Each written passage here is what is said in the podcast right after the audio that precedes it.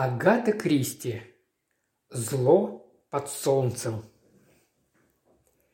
В 1782 году решение капитана Роджера Энгмеринга построить себе дом на острове в заливе Лезеркомп было сочтено верхом чудачества.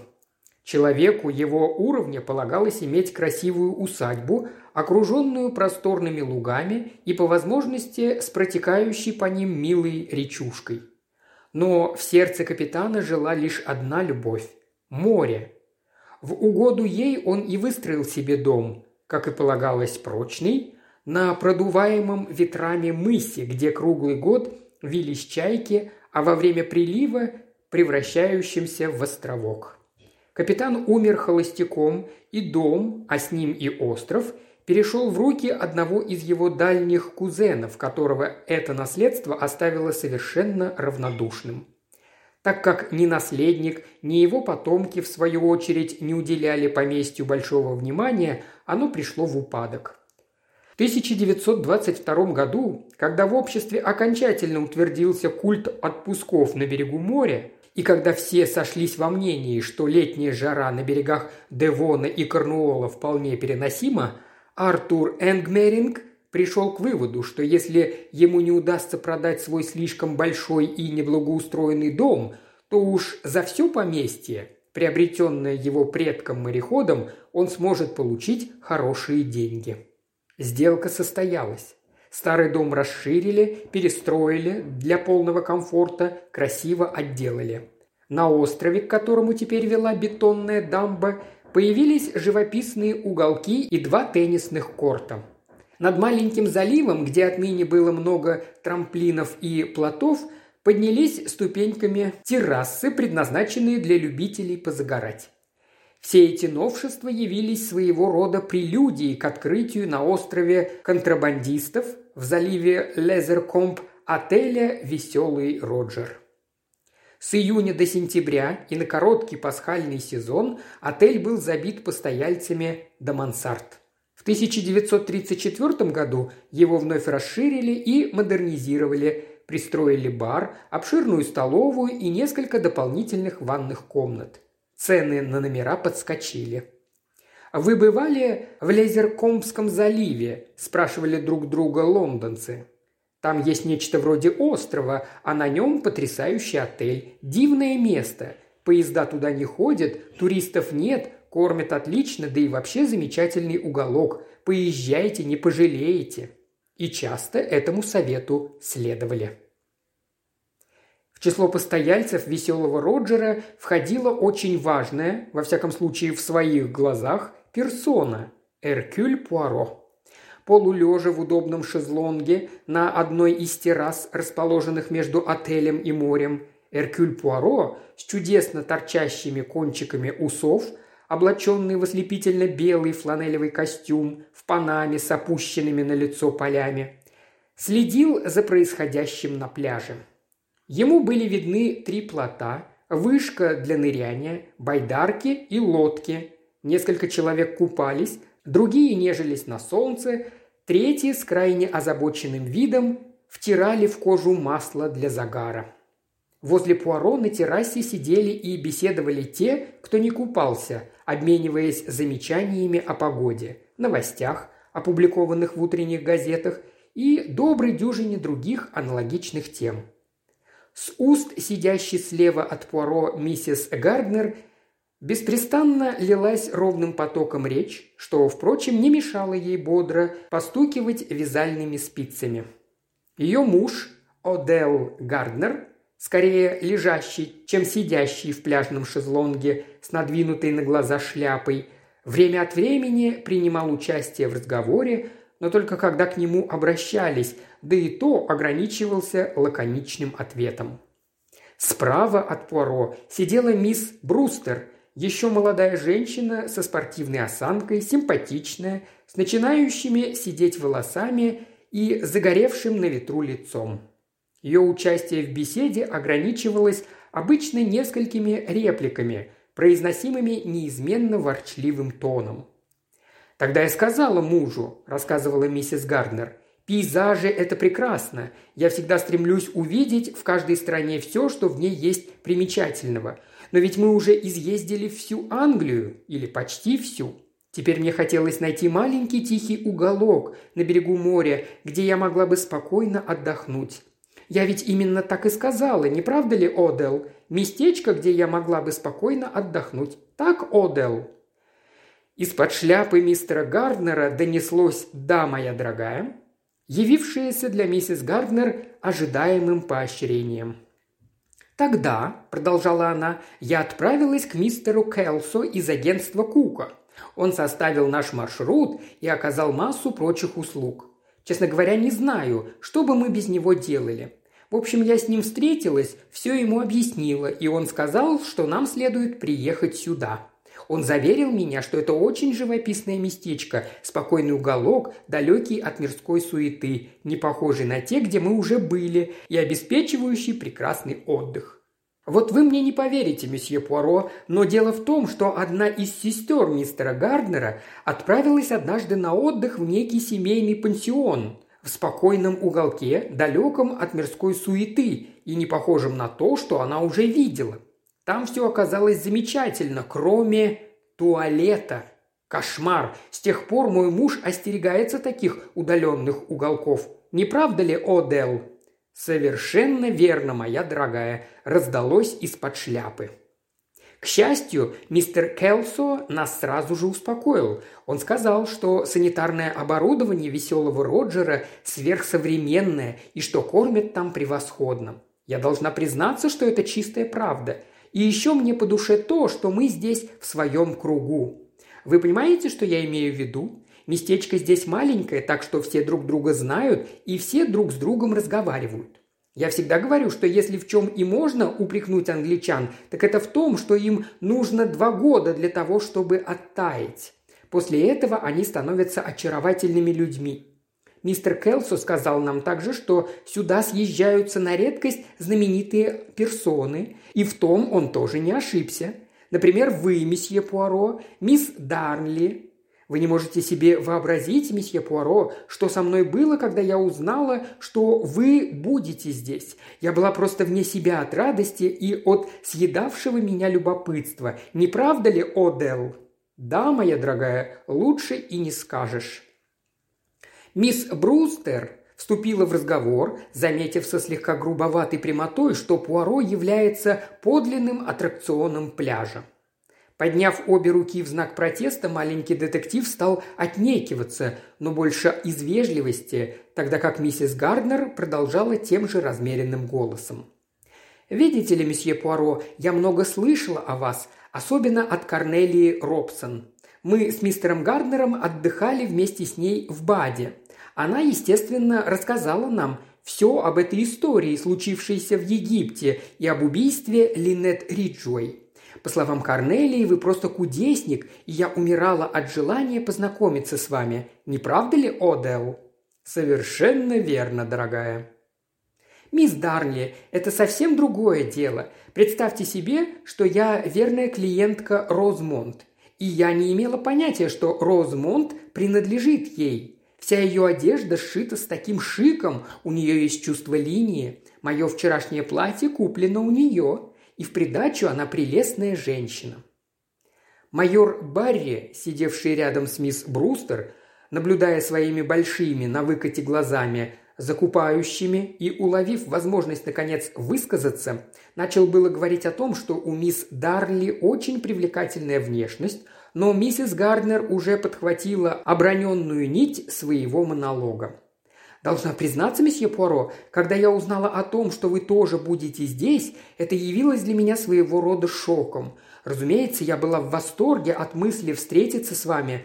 Мистер Гарднер сможет вам это подтвердить. Но с другой стороны, я подумала, не приехали ли вы сюда по профессиональным соображениям. Вы понимаете, что я имею в виду? Какое-нибудь тело, и так как я крайне впечатлительна, мой муж вам это подтвердит, мысль о том, что я могу оказаться замешанной в какую-нибудь уголовную историю...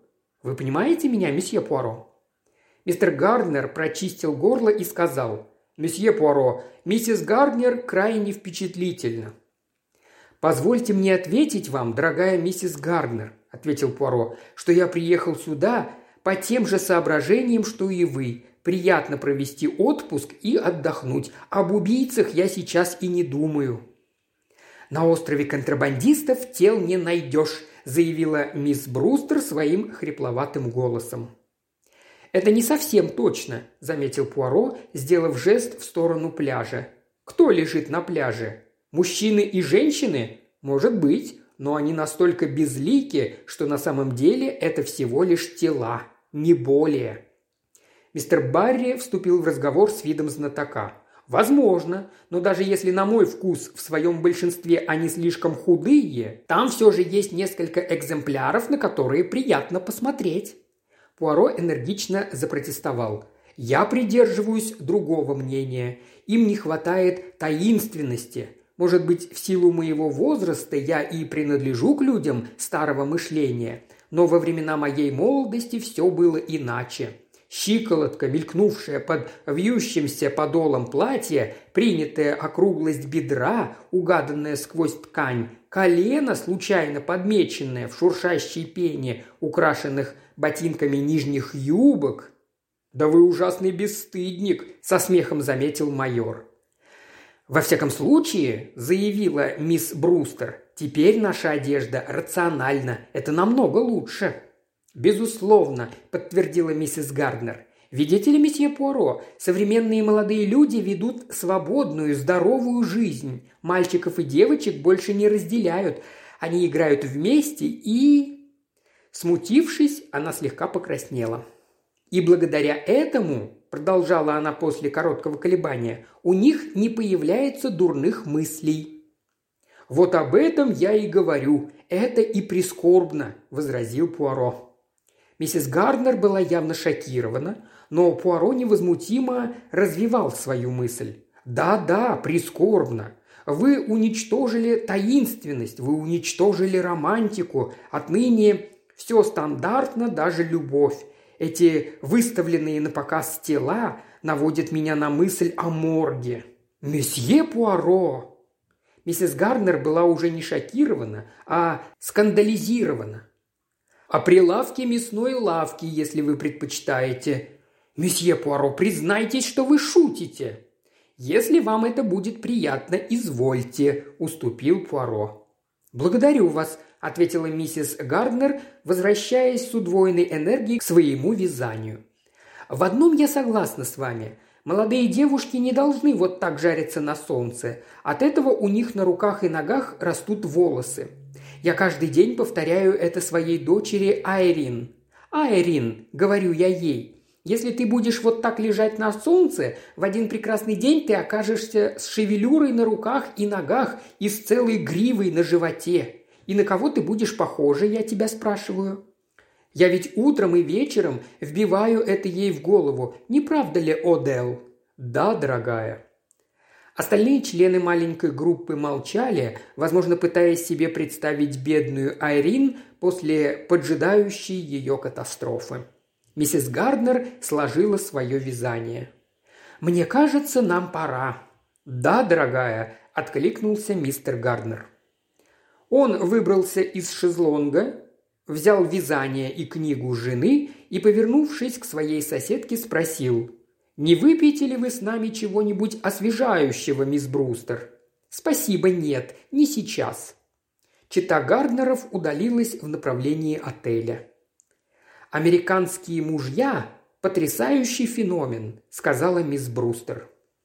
Вскоре на смену Гарднерам пришел пастор Стефан Лейн, высокий пятидесятилетний мужчина с загорелым лицом, облаченный в старые фланелевые брюки – «Какое красивое здесь место!» – воскликнул он с неподдельным энтузиазмом.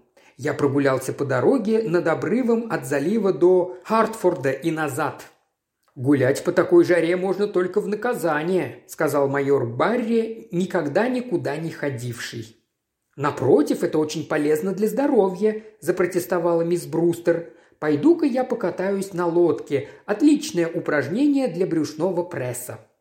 Эркюль Пуаро обратил печальный взор на свое брюшко. Мисс Брустер перехватила его и мягко пожурила своего собеседника. Если бы вы каждый день немножко занимались греблей, месье Пуаро, эта округлость у вас бы быстро бы пропала». «Благодарю вас за участие, мадмуазель, но я не переношу плавание по воде». «Даже на лодке?» «На лодке или на корабле – это одно и то же. Море всегда в движении, и я этого не люблю». «Да вы взгляните на него, спокойное, как озеро», «Спокойного моря не существует в природе», – изрек Пуаро тоном, не допускающим возражений. «Море всегда в движении. Всегда».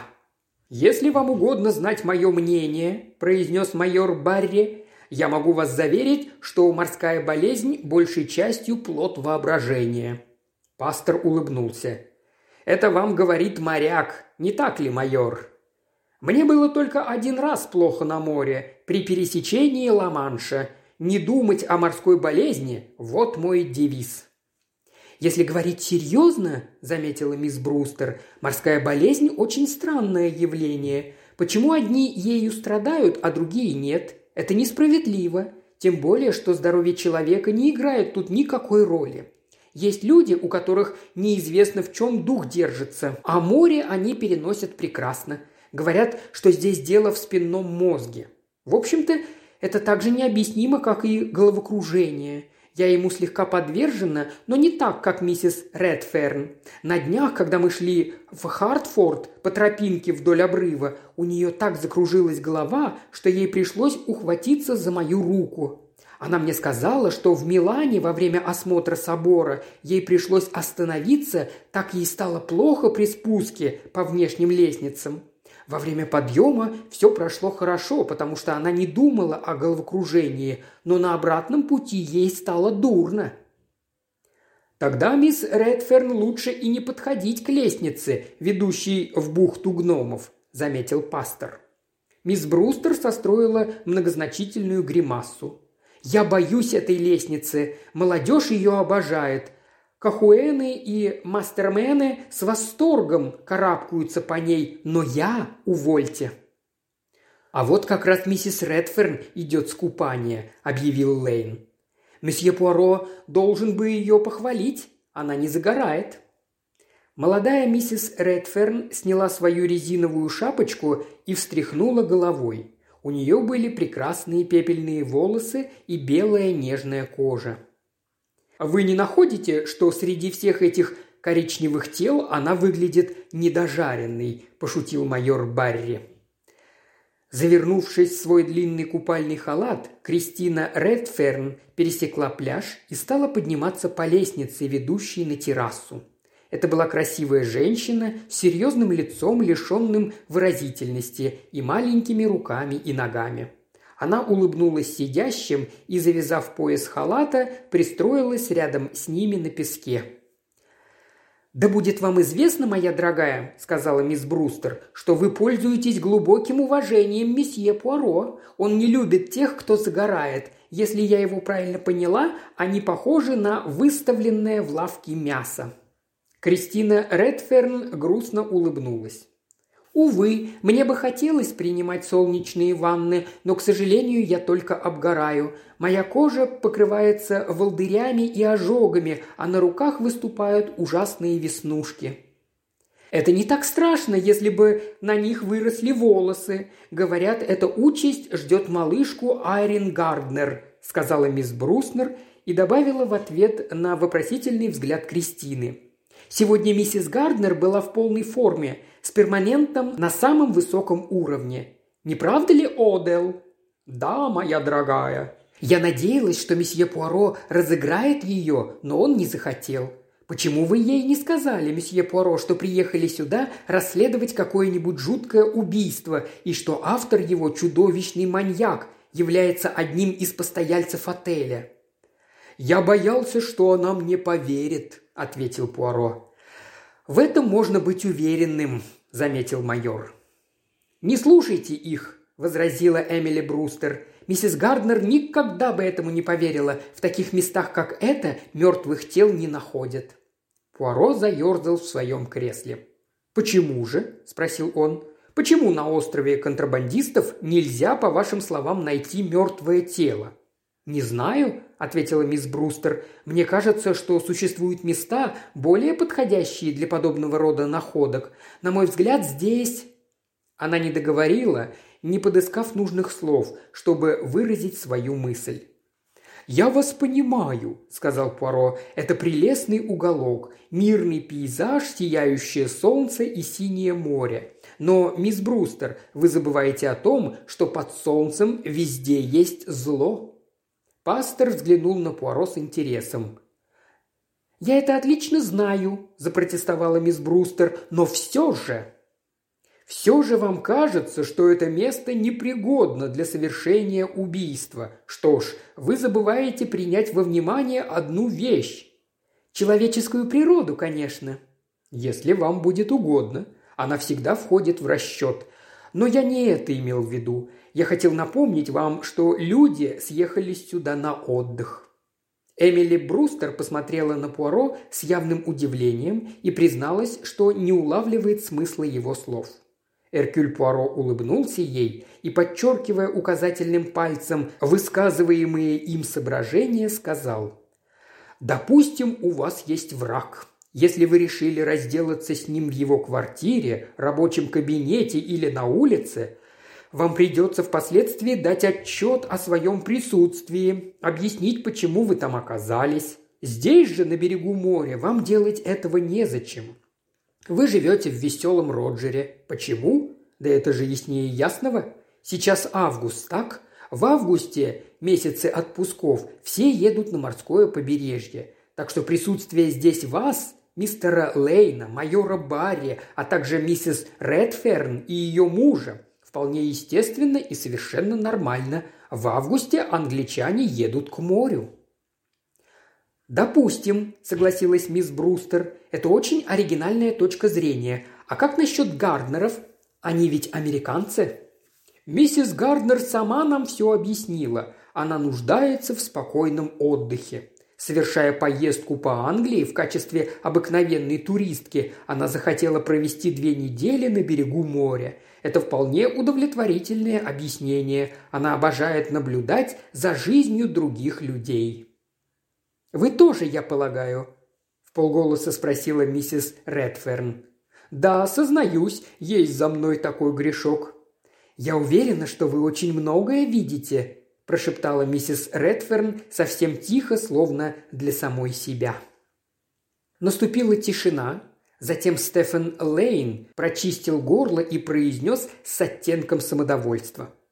«Меня очень заинтересовало кое-что из ваших слов, месье Пуаро. Вы сказали, что под солнцем везде есть зло. Это почти цитата из «Экклезиаста». Он сделал короткую паузу и, словно войдя в экстаз, с просветленным лицом произнес «Воистину сердце людское есть обитель зла и обитель безумия во время всего их пребывания на бренной земле». Он опять промолчал и продолжал. «Я был счастлив услышать это от вас. В наше время никто больше не верит в грех. В лучшем случае грех считается отрицанием добра.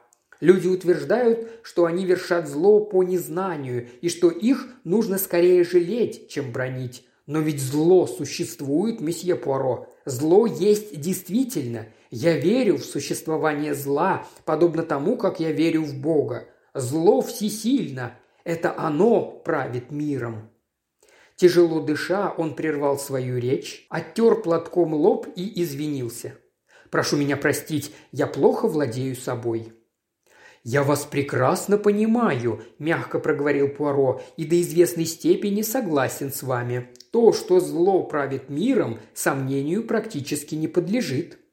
«Кстати», – вставил майор Барри, – «я должен вам сказать, что индийские факиры Майор обосновался в веселом Роджере достаточно давно, чтобы кто-либо мог узнать его устрашающую привычку пускаться в нескончаемые воспоминания о жизни в Индии.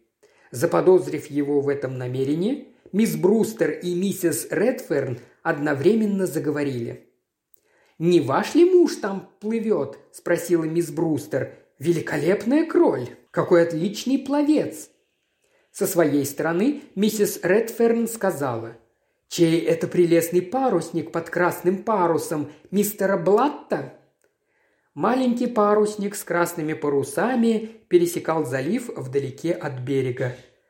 «Красные паруса! Что за выдумка?» – проворчал майор. Угроза нашествия факиров была устранена. Эркюль Пуаро с добродушным любопытством смотрел на человека, вышедшего из воды на берег. Патрик Редферн был превосходным представителем рода человеческого. Высокий, с широкими плечами и тонкой талией, он производил впечатление сильного и пышущего здоровьем мужчины. Его естественная привлекательность была неодолимой. Издалека он весело помахивал жене рукой. Она ответила ему жестом и позвала его. «Иду!» – крикнул он. Он сделал несколько шагов, чтобы подобрать оставленное на гальке полотенце. В тот же момент из отеля вышла женщина и направилась к морю мимо группы беседующих. Ее появление произвело впечатление, подобное выходу на сцену знаменитости. Ослепительно белый купальник с глубоким вырезом на спине обтягивал ее высокую и стройную фигуру. Ее кожа была подобна золотистой патине бронзы, прекрасной и совершенной статуи. Каштановые волосы с огненным отливом плавными волнами спускались на затылок. Тридцатилетний возраст накладывал легкий отпечаток на ее лицо. Но тем не менее больше всего в ней поражала сияющая, победоносная юность. Ее тонкое лицо с большими голубыми глазами было почти по-восточному неподвижным. Голову ее украшала огромная картонная шляпа фантази эксцентричного зеленого цвета. В ней чувствовалась победительница. Рядом с ней другие женщины на пляже вдруг стали блеклыми и незначительными. Что касается мужчин, то их взгляды устремились к ней и больше уже не отрывались от нее, как от магнита. Она прекрасно сознавала это, но ничто в ее поведении не указывало на то, что она догадывалась о произведенном впечатлении. Видимо, она привыкла неизменно вызывать любопытство своим присутствием, но делала вид, что ничего не замечает. Зрачки Пуаро расширились до предела – Усы его чуть дрогнули в знак преклонения. Майор Барри выпятил грудь, а его глаза на выкате еще больше вылезли из орбит. Пастор Лейн судорожно сглотнул, и лицо его окаменело. «Это Арлена Стюарт», – в полголоса произнес майор. Во всяком случае, так ее звали до замужества с маршалом. Я видел ее в «Следуйте за мной, молодой человек». Потом она ушла из театра. Есть на что взглянуть, а?» Кристина Редферн ответила ледяным голосом. «Она привлекательна, но похожа на вредное животное». Заняв еще более крайнюю позицию, Эмили Бруснер добавила. «Вы только что говорили о зле, месье Пуаро. Ну так вот, для меня эта женщина – само воплощение зла. В ней нет ни толики добра, я знаю о ней достаточно, чтобы иметь основания утверждать это». Майор Барри пустился в воспоминания. «Она напоминает мне некую особу, которую я знавал в Шимле, тоже рыжеволосую, замужем за одним унтер-офицером. Она перевернула вверх дном весь тамошний гарнизон. Мужчины сходили по ней с ума. Если бы дать их женам волю, они бы выцарапали ей глаза, имея на то полное право. Она разбила не знаю сколько браков». Он покачал головой и добавил. Муж ее был маленький тихий человечек, готовый целовать землю под ее ногами. Он ничего не подозревал. Во всяком случае, он никогда не подавал вида. Стефан Лейн произнес негромким, но твердым голосом.